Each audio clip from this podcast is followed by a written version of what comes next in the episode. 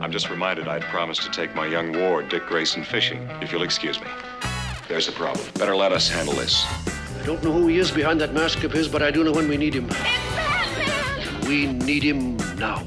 Biff Bam Pow, let's take a trip down to the Batcave for Batmanland. Let's go! a weekly discussion of the 1966 Batman TV show. Each week, we're joined by a guest where we discuss the Batman episodes that aired this week on SBS Viceland. Now, when I'm not patrolling the streets at night, I'm Dan Barrett, billionaire playboy and a digital editor at SBS, joined, as I have been the last three weeks, by my own personal boy wonder, Nick Bhasin.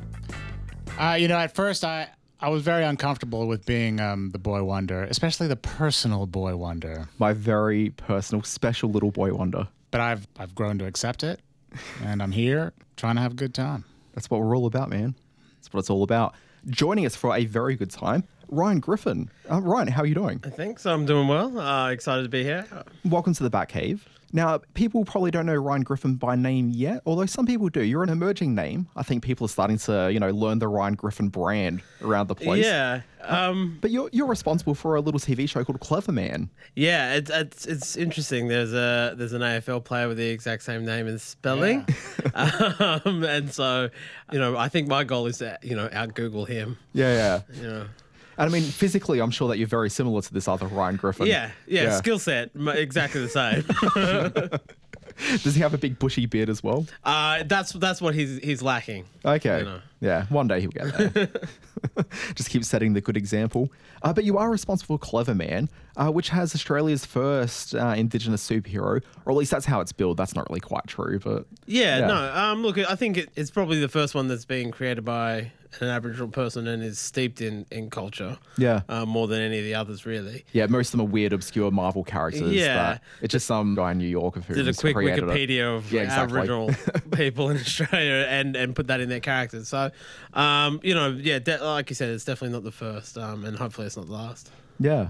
But no, it's good. If people haven't checked out Cleverman yet, like do so. Like it's great. The second season starts on. s- Oh, it's, it's already started. it? It's already started. Oh. So we're on ABC iView, um, and then we're in the, the states on um, on Sundance TV over there. Yeah, and I'm sure it's all on like iTunes. and- Yeah, absolutely. First season's on DVD as well. Yes. Yeah. Yeah, and both are available on iTunes. Yeah, cool. I thought I'd seen it about in the on a DVD store. The one Yeah, time yeah. I've been in How there are- of late. How are people responding to the new series? Um, yeah, really good. Like I, I'm, I'm a, lot, I'm a lot more happier with it this season than I am the first. I think um, the story structure is a lot, lot better. You know, like we get to we get to set up the world in the first season um, and set up, you know, the superhero. This time we just get to play and play with all the characters. Yeah, it's all payoff now. Yeah. Yeah.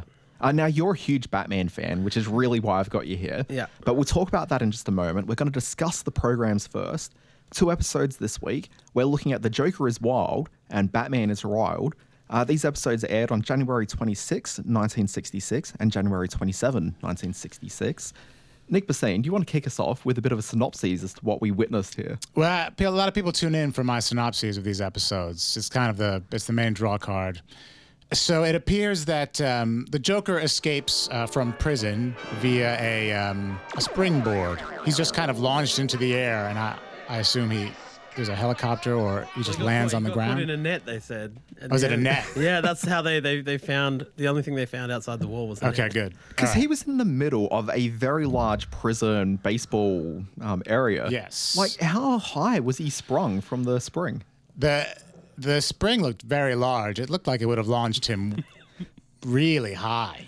And I'd imagine precision wasn't particularly huge for that either. Like, you'd have to make No. sure that's a very wide net. I'm assuming both his legs would have been broken. To be honest. that's best case scenario, dude. Also, it's a minor point, but the, the cop said that he, they were watching baseball, but they were they were playing softball. I mean, the ball is very large, and Look- they're throwing pitching underhand. That's softball. That's a fair point, but you're saying the cop. This is one of Gotham's top cops. This is Chief O'Hara. Thank you very much. He no, was it Chief O'Hara that's in the prison audience? Yeah, he's sitting Yeah, in the yeah, crowd. Is that him? Yeah. All right. Well, I'll get to him later. He's he's got to step up his game. He's a terrible cop. He's terrible.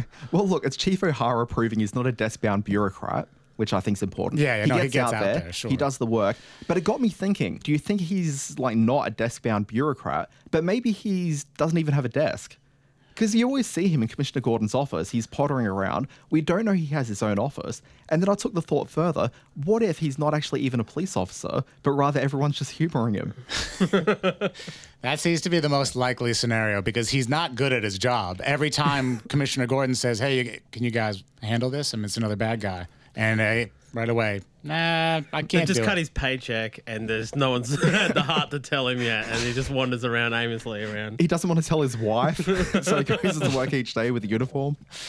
All right, so after Joker is uh, literally sprung, he tries to steal some jewels, but he's foiled by Batman's utility belt.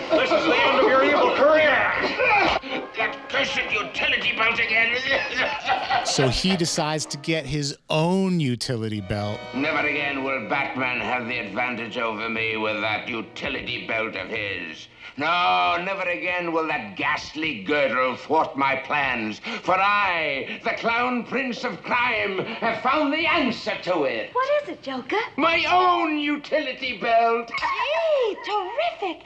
Can I try it? Hands off, you fool. which is just it's just master criminal at work. Uh, they go back and forth a bit. There's a failed plan to capture the Joker at the opera, where he's wearing the same Pagliacci mask that Heath Ledger wears In The Dark Knight. In the Dark Knight, which I thought was pretty cool.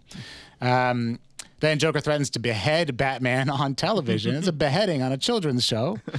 Um, but they, uh, Batman and Robin were faking, being unconscious. They had taken pills to prevent themselves from being paralyzed, and then they beat the hell out of the Joker and his henchmen and send them back to prison. Do you think the Joker took those pills to stop him from being paralyzed when he got sprung in the prison? He would have needed something. He had a net. That's all that matters. Nothing but net.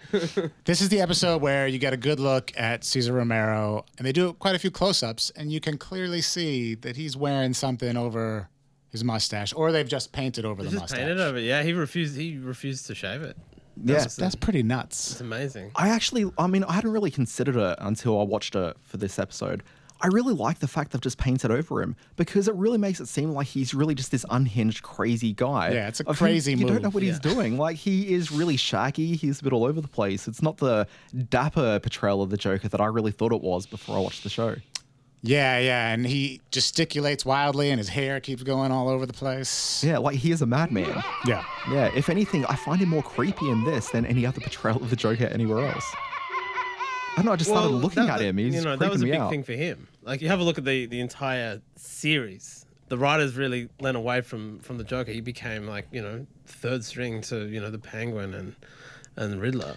You know, mm. but you have an actor who wanted to have that truth of what the Joker was in this world that isn't written for that darkness. Why do you think they pushed away from the Joker so much? Because he's one of those iconic Batman villains, and I'm sure certainly was when the show began. I- I just think it, it, it leans on how, how dark Cesar wanted to really portray his character. Like I, I think Cesar's laugh is probably the probably number two for me in the in the, in the Joker laughs. Like it- What's number one? Mark Hamill. Mark Hamill. Oh, in the animated series. Yeah, yeah, right. Yeah. Um, but I think f- for me, there there is just this. There, like you said, there is a, a, a scariness to him. I think the fact that he still has his moustache on, and when they get close, um, there is a an underlying darkness to that character, and, and and in this world that's a lot lighter in the Batman world, is, is hard to fit in. Yeah, I mean, you look at the other actors we've seen so far. So Frank Gorshin played the Riddler very loud, very bombastically, like he's a large cartoon come to life. And then we've got episode two, which had who was it? The Penguin. Penguin. And the Penguin again, that was a very sort of broad characterization as well. But this one, there was something really earthy and grounded about what Cesar Romero was doing, which is ridiculous considering how he looks and you know what he's Yeah. doing in the show. But there's something there.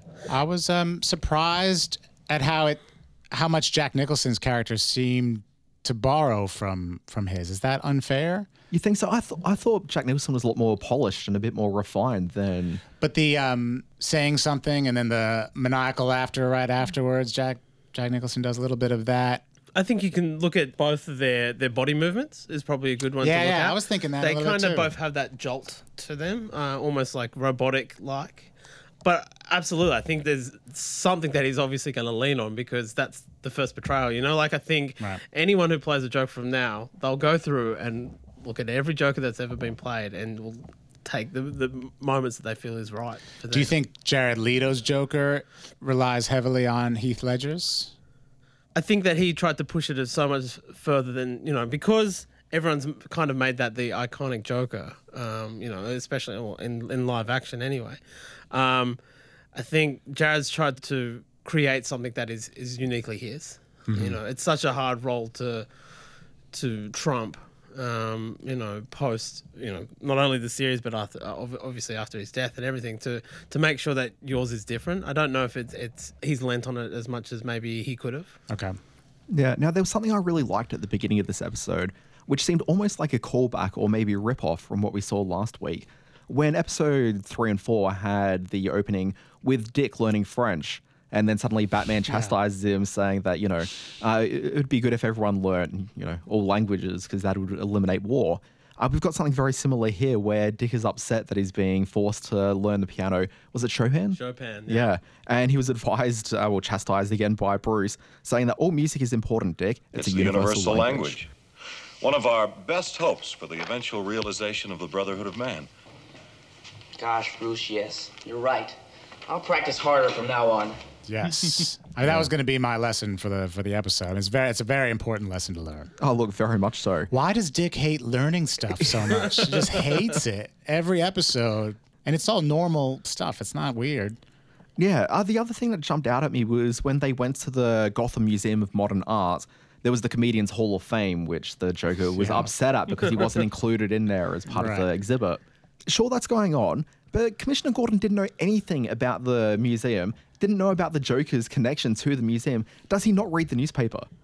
Um, Is he getting all his news from Chief O'Hara? well, my, my theory about Commissioner Gordon is that either the actor or he himself is constantly asleep because every time he picks up the phone, every time we cut to him, it's like he's just waking up. It's always Batman. uh, it's very funny. I actually love Neil Stafford, who plays Commissioner Gordon. To me, when I think about Commissioner Gordon, it's always coming back to his performance. The Joker? Sprung from the pen? Right under our noses, Commissioner. He got clean away. Well, get back as fast as you can, Chief O'Hara. In the meantime, if it is the Joker that we're up against, that clown prince of crime, there's only one man who can handle this. I don't have to tell you who. Uh, I liked when the Batmobile pulled up in front of the museum. There was the sign out saying no parking. As a bit of a. That's an amazing scene. That Yeah. was great. and Batman, who's rushing in, he suddenly sees the sign, and so civically minded goes back to the Batmobile, and he's about to drive it away and find somewhere else to Willing to, park. And the cop says it's, it's cool, Batman. Yeah. Don't worry about it. also, I think that's the first non-white character I've seen on the show. oh, The really? Cop. Yeah, the cop's a black cop. Oh, that's cool. Yeah. Yeah, This is a pioneering episode. apparently, it seems very Well, easy. Batman couldn't have done what he did if that black guy didn't pick up that sign. So That's right. That's you know, true. He's doing a better job than than Dick's A doing. yeah. Get your act together, Dick. He's pretty much the only cop in Gotham who actually seems like he's doing a progressive, active job of actually Yeah, policing. yeah, that's true. He's, Commissioner Gordon should definitely hire that guy to do something else. Yeah, if it was Chief O'Hara, he'd be scratching his head as like, I just don't know what to do, Batman. Don't know what to do. The teen, when they pull up, I think it's at the museum, the teen girls cheering for Robin. For the Boy Wonder. Yeah, boy, wonder. How? What kind of a the reality around that is a little bit confusing. That just happens wherever he goes. And there's absolutely no reaction from him. They didn't even Yeah, cut to a he's- shot he's of just- him. He's just like, just again. Come on, ladies. Uh, again, so I don't want to keep on bashing Chief O'Hara because he's an amazing man. Yes. But there was a scene where Bruce and Dick are in there as Bruce is the largest shareholder for whatever the boating operations are. But anyway, they're in Commissioner Gordon's office. Which Oh, is- yes, that's yeah. right. That's right. They've got that happening. And then, like, when they leave because, you know, the Joker's up to stuff and they can't do anything, Chief O'Hara starts ripping into him and he's criticizing Bruce Wayne of not wanting to do anything. When what has Chief O'Hara done now in six Yeah. episodes? He's got some nerve. not a single thing. Unbelievable, that guy. Um, we can all agree the Joker's got an amazing opera voice. Oh, yeah. Yeah. When he's on singer. stage as Pagliacci, like that dude carries a note. Absolutely. Yeah. Um, there was much fewer um, bams and pows in this episode when, during the fight scenes. What was going on? I'm not sure, but in absolute fairness to the people who make the show and to Batman and Robin themselves, there's only so much that they can give. People expect too much of them. Indeed. And I mean, look, you can say that to little Harold who's kneeling by his bed saying his prayers. but in fairness, we ask too much. This was also the first time we hear them say same bat time, same bat channel It doesn't say that on the screen. It just says same time, same channel. But the the narrator says bad time, bad channel. Yeah, yeah. Exciting. Um, in previous episodes, did we see the Biffs and the Powers on screen? Yeah, yeah. That way we lots did. of lots of them. And Yeah. in this one, there are only a couple. Because So I- it, it felt fresh to me for some reason, but maybe I was drinking the other two weeks we did this. I think there's there was less fighting in this than usual episodes though. Like it was very Yeah. very story driven compared to how they usually do sort of things and and they they lent on a lot of the um you know Batman's detective work, if that's what you call it. His his level of deduction is next level really in in this series, but There was that really cool special effect they had where uh, there was obviously wire work going on, but it was when Batman threw the Batarang in the TV studio and he's hoisting himself climbed up. up that rope. like it was kind of a cool camera shot and you actually see him sort of go up i have trouble believing that batman's got that level of upper body strength to be able to do what he did there but it was kind of cool to see There's a moment where uh, Burt Ward is climbing up a rope, and I think he's doing it for real and looks good. He looks strong. i like at the beginning uh, like when they're going up the side of the building or No, before that, it's to get up a smaller a smaller thing. I forget the exact moment. I was very impressed. i was kind of uh, taken when they were about to climb up the side of the building and you actually see the amount of time that they spent watching adam west pull out like the batarang and then like rope it and get ready to throw it. In any other tv show that just cut to you know him throwing it and going up the building but But- 30 seconds they spent just watching him like take this thing out of his utility belts on a rope But that's it. But again, that's kind of that's what I mean by the, the storytelling in this. Like it was all about the belt. Yeah. So they had Yeah, to yeah. they had to show That's right, that's how right. important this thing is. Who knew belts wielded so much power? Uh, I think the pacing of this show in general is very. Um, I mean, there's Luxurious. Yes, they, they they like a lingering shot. Now, there was an actor in it that really stood out at me, and I was looking at him, and he just didn't quite feel right for the rest of the show. And it was this guy named Jerry Dunphy. Now, I w- did some research on him because I'm like, maybe this is actually like a real news guy. So, the guy that was like the newscaster, and he's actually like a real life TV anchor man. Uh, Californian based, he spent most of his life as a TV anchor reading the news. He apparently pioneered the three hour news format, whatever that might be exactly. Well, in real life, in real life. So he's like a real life news guy. Oh. Okay. But I started doing some further research on him. Apparently, the Mary Tyler Moore show, you've got the great character Ted Baxter. This guy is the inspiration for Ted Baxter. Oh, really? Wow. Yeah. So Ted McKnight, when he was initially looking at newscasters to like create his performance as Ted Baxter, he was looking at Jerry Dunphy and this other guy and sort of merged them both together. And apparently Jerry Dunphy hated it. He was not impressed at all with the fact that it was a clear inspiration for the What? Ted Baxter character. Did you recognize this person? What prompted you to look into this? He just carried himself differently to most actors on the show, so I thought maybe he was like a real news guy. And you looked into it. And he it? was. This is real Batman level This is- detection, right? like, If only Batman had access to Wikipedia. exactly. If only. Wow, good work. Look, it's all about going beneath the tights. Isn't that what we do here? Speaking of beneath the tights, on the last episode, you wouldn't know this, Ryan, but um, we discussed some of the dick tape that Burt Ward had to wear. Yeah.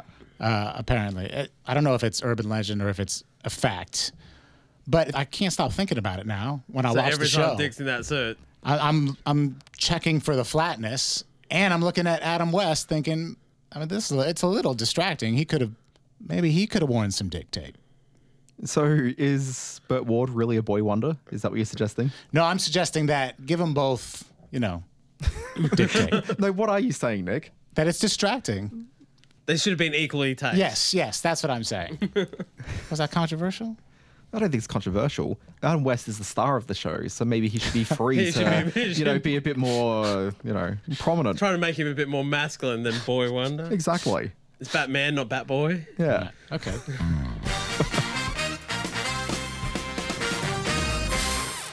Okay. Now, usually we are we finished talking about the episode specifically. I've got some more on dick tape. Really. No, I'm just I, I'd like to talk about like the use of narration. Yeah. okay. yes. Gotham State Penitentiary, one of the state's busier locations. On I think for me, like, well, when I, you know, I hadn't picked it up for a long time, so sitting there watching it again, it was just like, it was amazing, and just to hear the show start off with narration and just go on that journey, I think, you know, it just it, it felt to me like, could you pull off a show like this today?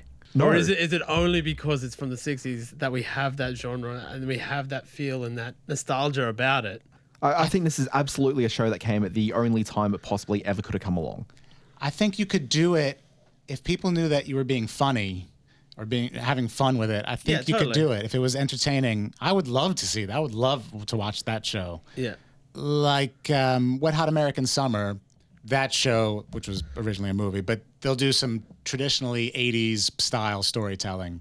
And I like that's a lot of fun. Yeah, yeah, definitely. Like I, I don't know, there's something for me. I guess you know, reading books or, or, or plays and stuff like that. Like hearing that narrator come in, it just gives a whole new level to the, to the show. Like if Yeah, there was no absolutely. narrator, It's It- amazing, it- yeah. And at one point, the narrator says, "Look out, Batman!" yeah, exactly. it's amazing. He's warning Batman. Well, the actual guy doing the narration is William Dozier, who's the executive producer of the program.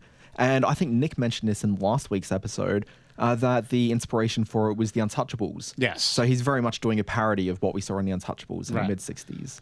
Are you getting any ideas for your next uh, project? Oh, I, look, I just I'm putting narration in everything from now on. Yeah, it's Cleverman season three. exactly. No, I just I, I think it just is. It makes you feel like you're watching a story, where you know I think we're we're kind of especially these days is we're falling into these shows that are trying to be just so about realism that you kind of miss the excitement of shows like Batman the series. But I mean, also because it's based on a comic book, comic books always have the information boxes big which print, crop up, yeah. particularly at the beginning of comic stories and as they establish scenes. So I mean, it makes sense you got this narrator coming over the top, effectively replacing what you'd find with the boxes. Yeah, absolutely. And I, I think um, we we know how not well put the story is in this. So when you have the narration, it's obviously filling gaps that you know with the pacing or filling story arcs that aren't hitting. You know, I think it, it, it's a it's a good mechanism for this. I think. Yeah, now we do try to get to know our guests a little bit on the show, and I guess maybe what jumps out at me initially here is when did you watch the Batman 66 show for the last time? Like, how long ago has it been? Oh, look, I, I think easily would have been maybe nine, ten years ago. Like it, was- it's interesting. Like as soon as, as soon as I um, watched it again, it was like, okay, I need to sit down and start showing this to my son. Yeah. You know, like it was. How old's your son? Uh, he's uh, turns eleven this year, so. That's like the right age. Did you watch Yeah. it with him? Uh, no, I haven't. I haven't watched it with him yet. No, um, because I, you know, I introduced him to, you know, um, the turtles and stuff like that. You know, um, and the the old Transformer um, cartoons. So I think this is just another level that he can sort of, you know, feel the nostalgia to. Is he a big superhero guy now? Yeah, massive, massive. Like I, you know, Did he- I did he forced have a it on him, choice? so Yeah. has yeah, absolutely. Um, you know, like we we kind of had um, this rule in our house. It was like you know, no Thomas the Tank Engine, no Wiggles in this house, and it was just all superhero stuff. So Now, you famously, when you created Cleverman, the idea was to create an indigenous superhero that your son could actually sort of look up to. Cleverman's a pretty dark TV show. It's very adult in the way it's. Yeah. Uh, has he watched it? yeah, absolutely. Like Yeah. I, um, Does he I'm- understand it? Like, what's the? Yeah, I Yeah. you know, like he's he's been on the journey all the way through with me. So you know, I take him out to set. You know, he gets to see like cuts early. Like a couple of times I've been on the phone and he's pressed play on on um, you know rough cuts and left notes on my board or drawn pictures of of what I should change. I, So- I've long had You this show the fantasy. dailies. He gets final cut approval. Yeah. well, you know, the the hero is is named after my son, so it's Koen uh, West and my son's Koen. So Yeah, I've long had a fantasy of. Do you know Axe Cop? There's this great comic book that they created about five or six years ago, and it was this guy who was a comic book artist slash writer, and he was there with his uh, brother who was like a young kid, like seven or eight years old. This guy's like in his early twenties, a bit of an age difference, and he created this comic based on all the sort of wild fantasies that like the young kid had. So everything that this kid thought was a great idea, that you know your partner would be a dinosaur and all this kind of thing, he wrote into this book. So the entire comic book is purely this unfiltered view of like this seven year old's fantasies. And they turned it into an animated series with Nick Offerman's voicing Axe Cop, and it's this whole thing. But I like to think that Cleverman is very much like your son is like this really dark, twisted young kid of who's just feeding you all these ideas. No, well, I think I'm pretty open with educating my son. So, especially in, in television, because like kids these days are watching YouTube that's unfiltered and they're watching people do vlogs and swearing constantly, and there's nothing. So, it's not like, like there's nothing he hasn't heard before or seen. Yeah. Um, and look, like when I was a kid, I remember there used to be a a, a war show called Tour of Duty, and my parents would never let me watch it. But I would always like I knew a friend who his bro- older brother would record it, and I'd I'd go there and watch it. Kids are going to find a way to watch that sort of stuff anyway, so I'm just happy to be there and answer the questions while he does it. Yeah. My son is uh, seven, my oldest son, and um, I watched these episodes with him. Um, he's used to a different kind of Batman and a different kind of show, so he wasn't as into it. But it was a pleasure to have this family show to show him. Does he view it as the same character? I think so, but he's also, you know, he's also seen Batman try to straight up murder Superman. So I don't, I don't know if it's not getting really a consistency in message of what kind of person Batman is. Yeah, I can't really picture Adam West trying to murder George Reeve. Uh, no, no, that would be out of character. And I can't picture Ben Affleck uh, trying to move his car in a no parking space.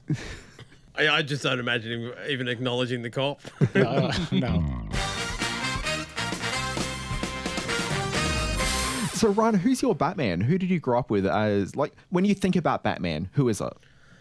Uh, for me, that's a hard one because I guess for me it's always it's always the cartoons, the you know the the '90s cartoon series. So, you know. Batman the Animated Oh, Series. really? Yeah, like Yeah. you know that you know that was winning Emmys and So I, I've seen a bunch of that, but I, I've never. It never resonated with me. Can you explain why people love that? What's what's special about that? Um, animated I think series? the I think the storytelling, like it, you know, it ran for series. You know, like so, it had the opportunity to to tell a little bit of the darker side, but still in this kids' world. You know, so I think there was moments where you could really get to know each character. When you go and see the Batman movies, you get the origin story quickly, and then you go on this journey and he beats the bad guy, and that's it. Um, and I think for for everyone who you know read the comics and all that sort of stuff, got to go on that journey. Okay. Yeah, it also brings upon a lot of the rich history of Batman. So when you watch that animated series, they're not only drawing upon the Adam West Batman and bringing that in somewhat, as well as you know the various sort of Tim Burton movies, which were clearly the large inspiration for it. But also in terms of like greater animation, like it really brings back to the 1940s Fleischer Superman cartoons, which I think a lot of kids have grown up with because those are the cartoons that were always available in like the bargain basement, like two dollar VHS bins. So I think lots of kids have grown up with that animation style, and when Batman came along, it just kind of felt comfortable. Right. Okay. I think the writers for that series too were Batman fans. You know, like you have a look at stuff that, you know, uh, Paul Dini, for example, he's one of the writers on there. He, you know, he was he was living that Batman journey. You know what I mean? Like he was so much into that character, and um, and it sho- and it shows. Okay. Sorry, I interrupted. You were ta talking about your your relationship with the character. Yeah, look, I think for me, the, the number one thing that I like about Batman is when he's, especially in the comics, is when he doesn't have the, the cowl on. I think um, for me, I'd love to see a, a Batman movie progress to a point where it is Batman in his 50s and he's coming home and he's just wrecked and he's drinking and he's depressed. That's the Batman stories that I like. Um, you know, where you get characters like like Dick Grayson or, or, or Jason Todd who are kind of picking up where Batman can't anymore. He's too tired to do what he's doing. That's the human side of, of the superheroes. Um, and I think that for me, that's that's what I get excited about about any superhero um, story is when they're when they're not fighting. Now you're interested in that because you were talking about growing up with the Batman animated show. As that show went on, they eventually cancelled the regular Batman cartoon and created this thing called Batman Beyond. And the Bruce Wayne character in it is the older guy you're talking about, of whom has passed on the mantle of being Batman to this young kid named Terry McGinnis. And you've just got Bruce Wayne as like this older guy who's more of a mentor than Yeah. anything else. Like, do you think that having grown up with, I guess, that as a inspiration has like kept you interested in that as the Batman you want? Um, I just I think like comics like the the Dark Knight and that sort of touch on that sort of thing. I I really hope that you know Warner Brothers step into that world where we see uh, a Jason Todd character or, or someone like that take the take over the mantle, and we get to see. I don't know. There's so many amazing old male actors out there who could play an, a, a later Batman. Um, Yeah. Well, I think that with the sort of news that Ben Affleck might be stepping down, people there's been some discussion around a, going younger. I think, and and um, somebody younger replacing him. Although he said he denied the whole thing. yeah, yeah. But um, Uh, for me, I think the the him as as Batman has been the closest Batman that I feel has been right on screen so far. oh yeah, uh, especially in his, in the way that he fights. He's very brutalistic. He- Yes. He's, he's not as um, easy. Like he, he is, he's lumping around in fights instead of you know some one flying from space to space. Like it, it felt felt like someone who was real hands on, and that's the Batman that's in the comics. He also physically looks more like Bruce Wayne than any other actor has yeah, so yeah, far. absolutely. Yeah. Well, the best Batman fight scene, even though I, it's not my favorite movie, but I, I think is in Batman vs Superman when he's taking on all the in the loft In, in, in his, Yeah. yeah. and all those other people with guns. It's very good. Um, something I just want to talk about because it's you know the opportunity to talk to you about superheroes broadly is you know not that common for me.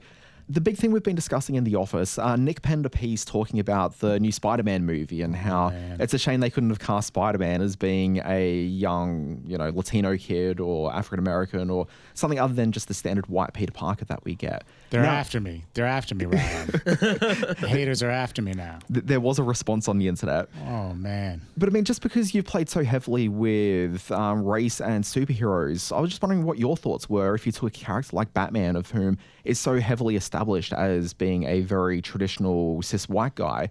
Like, do you think Batman ever could be portrayed realistically as anything other than just standard white guy? Yeah, absolutely. I think I think they can, but I think again you need to steep that in the mythology of who Batman is. So I don't think you know you couldn't just come in and and that you've got a black Bruce Wayne. Hmm. I think you can have a, a Bruce Wayne that's passed the mantle on to whoever this character is, and and and make sure that that character has an amazing backstory that you know Bruce has. Um, I don't, th- you know, I, I, we have a whole heap of black characters out there that are, you know, are available to be on screen and be superheroes. Um, but I, I think there's no problem for us to like delve into, you know, gender or race when it comes to these old superheroes. It it just needs to be tied in instead of just completely replacing.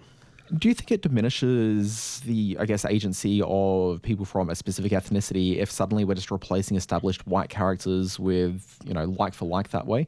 Is it better to give people like their own characters? Like, what's the, what's your Um, ethos on that? Absolutely, it's great. You know, if we can create characters that are completely new, Yeah, which I mean, you have done know, with Cleverman. Yeah. Yeah. Again, I think, you know, there's something exciting about that journey of seeing an old busted white man struggling, you know, billionaire struggling to get the job done each night and to hand it to a black street kid to who doesn't have that money um, to put on the cow. Uh, You know, like it, it, it- as long as you can structure the story right, Yeah. um, you can dive into the, the stories of, of Jason Todd and stuff like that, the other characters. Jason Todd, who was the second Robin in a comic books. He got Um, murdered. Yeah, and you know, there you could. By could the Joker. by the Joker, Not yeah. the Cesar Romero Joker, though. Not on no, yeah, not on No. Batman No, no, no. um, you could you could tie um, race relations around him. So absolutely, you know, it's not like it, it hasn't been done. I just think that, you know, could we push the envelope more? Yeah, absolutely. Yeah. So what I, what I was thinking when I was um, working through this um, this article that I wrote was that um, first of all we've done we've just kind of switched ethnicities for some characters like the Human Torch it was uh, Michael B. Jordan Yep. was a who's a black guy black actor and one of the the Marvel executives have said that that audiences don't go for the new characters. They're more interested in the traditional ones. And so if if there's a black kid that becomes Batman, that wouldn't be as effective or as crowd pleasing as just having a black Batman. And so that's that's why I was kind of proposing let's just switch it up. Don't have to explain it, just do it. But I, I see your point. But I mean, to what Ryan was saying as well, like the idea of Spider Man, this goes into that Donald Glover idea where if you hear about the origins of Peter Parker as this kid growing up around Queens, these days it feels more like it's a black kid than it is like Yeah, a wee sure. little white guy. Okay, I mean, uh, Ryan was saying largely that as long as it feels true to the character, like I mean, Jason Todd, like you could probably race switch him without it really feeling like it's inconsequential. But the idea of Bruce Wayne, who's just like this really wealthy, like young white kid who you know goes in that path, like it doesn't quite feel right. Yeah, the, at what, the at, person yeah. that we can have is like Jay Z or, um, you know, or, or Does Jay Z have the upper body strength to do it? Probably. Um, no, but I just feel that there is such a, a, a, a huge world in there that to, to try and unpick that, like it, it, it, it'll be a punch to the face of people. And let's let's be honest, as soon as you, you drop racial relations in there, people are going to get scared just from the bat. So you know, um, no pun intended. But if you spin it in a way that you know we can embed this character and it fits in this world, um, and we make our audience feel like it's the right person to, to take on that you know that bat mantle, then our audience will, will, will go to it. It's just I think once you, you, you do a straight switch out, people are just gonna cry. Yeah, I mean, I only suggested it, and uh, people are losing their minds. Yeah, exactly. and it's disappointing that you know that's that's an issue. Like I 100% agree. We, you know, it'd be great to just go and replace whoever. You know. Uh, now we're going to go on to finish this up and talk about what we've learned from Batman this week. But just before we do that, um, Cleverman, because I just think it is profoundly one of the most interesting productions currently in Australia. Um, do you just want to explain briefly what Cleverman is, just to give a hook to people who may not have checked it out just yet? Yeah, so um, Cleverman is a, I guess it's classified as a, as a sci-fi. Uh, for me, it's a superhero journey of um, an Aboriginal superhero in a world that's um, steeped in dreaming culture and the the fact that dreaming creatures live amongst us in today's society, um, and the struggle for power within that. Yeah, and it's a bit darker edged than you'd probably just assume from like the idea of a superhero. TV yeah, show. I think so. Yeah. oh, I, you know, for me, that's that's like I said earlier, the darker side of superheroes is is the fun side for me. Um, you know, and look, if we're going to talk about black politics or politics in general, the superhero world is the best place to put that. Um, you know, it, it kind of waters it down for people who don't want to acknowledge it. Um, so you know, combining the two and and putting a whole heap of sex and violence in there, it's the best way to sell it. I think. Yeah, no, that's awesome. I'm really excited about the idea there might be a Cleverman season three. So, you know, watch the skies on that one, people. What did we learn from Batman this week? Nick. Well, you took my the lesson about uh, how music is the universal language. So the other lesson I was that I learned was that even Batman, who's in tremendous shape, can be fat shamed. Joker calls him Fat Man. The poor guy. It's terrible. You try wearing something that's that skin tight. Yeah. Yeah. Joker's got a suit. It hides everything. Uh, Ryan, did you learn anything particularly from this week's Batman? Oh, for me, I guess the one thing is knowledge because Batman's level of deduction in this is is amazing. You know, like he says, he's like, when the the first the first part is bust and podium. Oh, it must mean a museum. It's like bust and podium means a, a strip club to me. Like it's, you know, it's, I think his knowledge of, of everything and how he can quickly deduct what and where he needs to go is is amazing.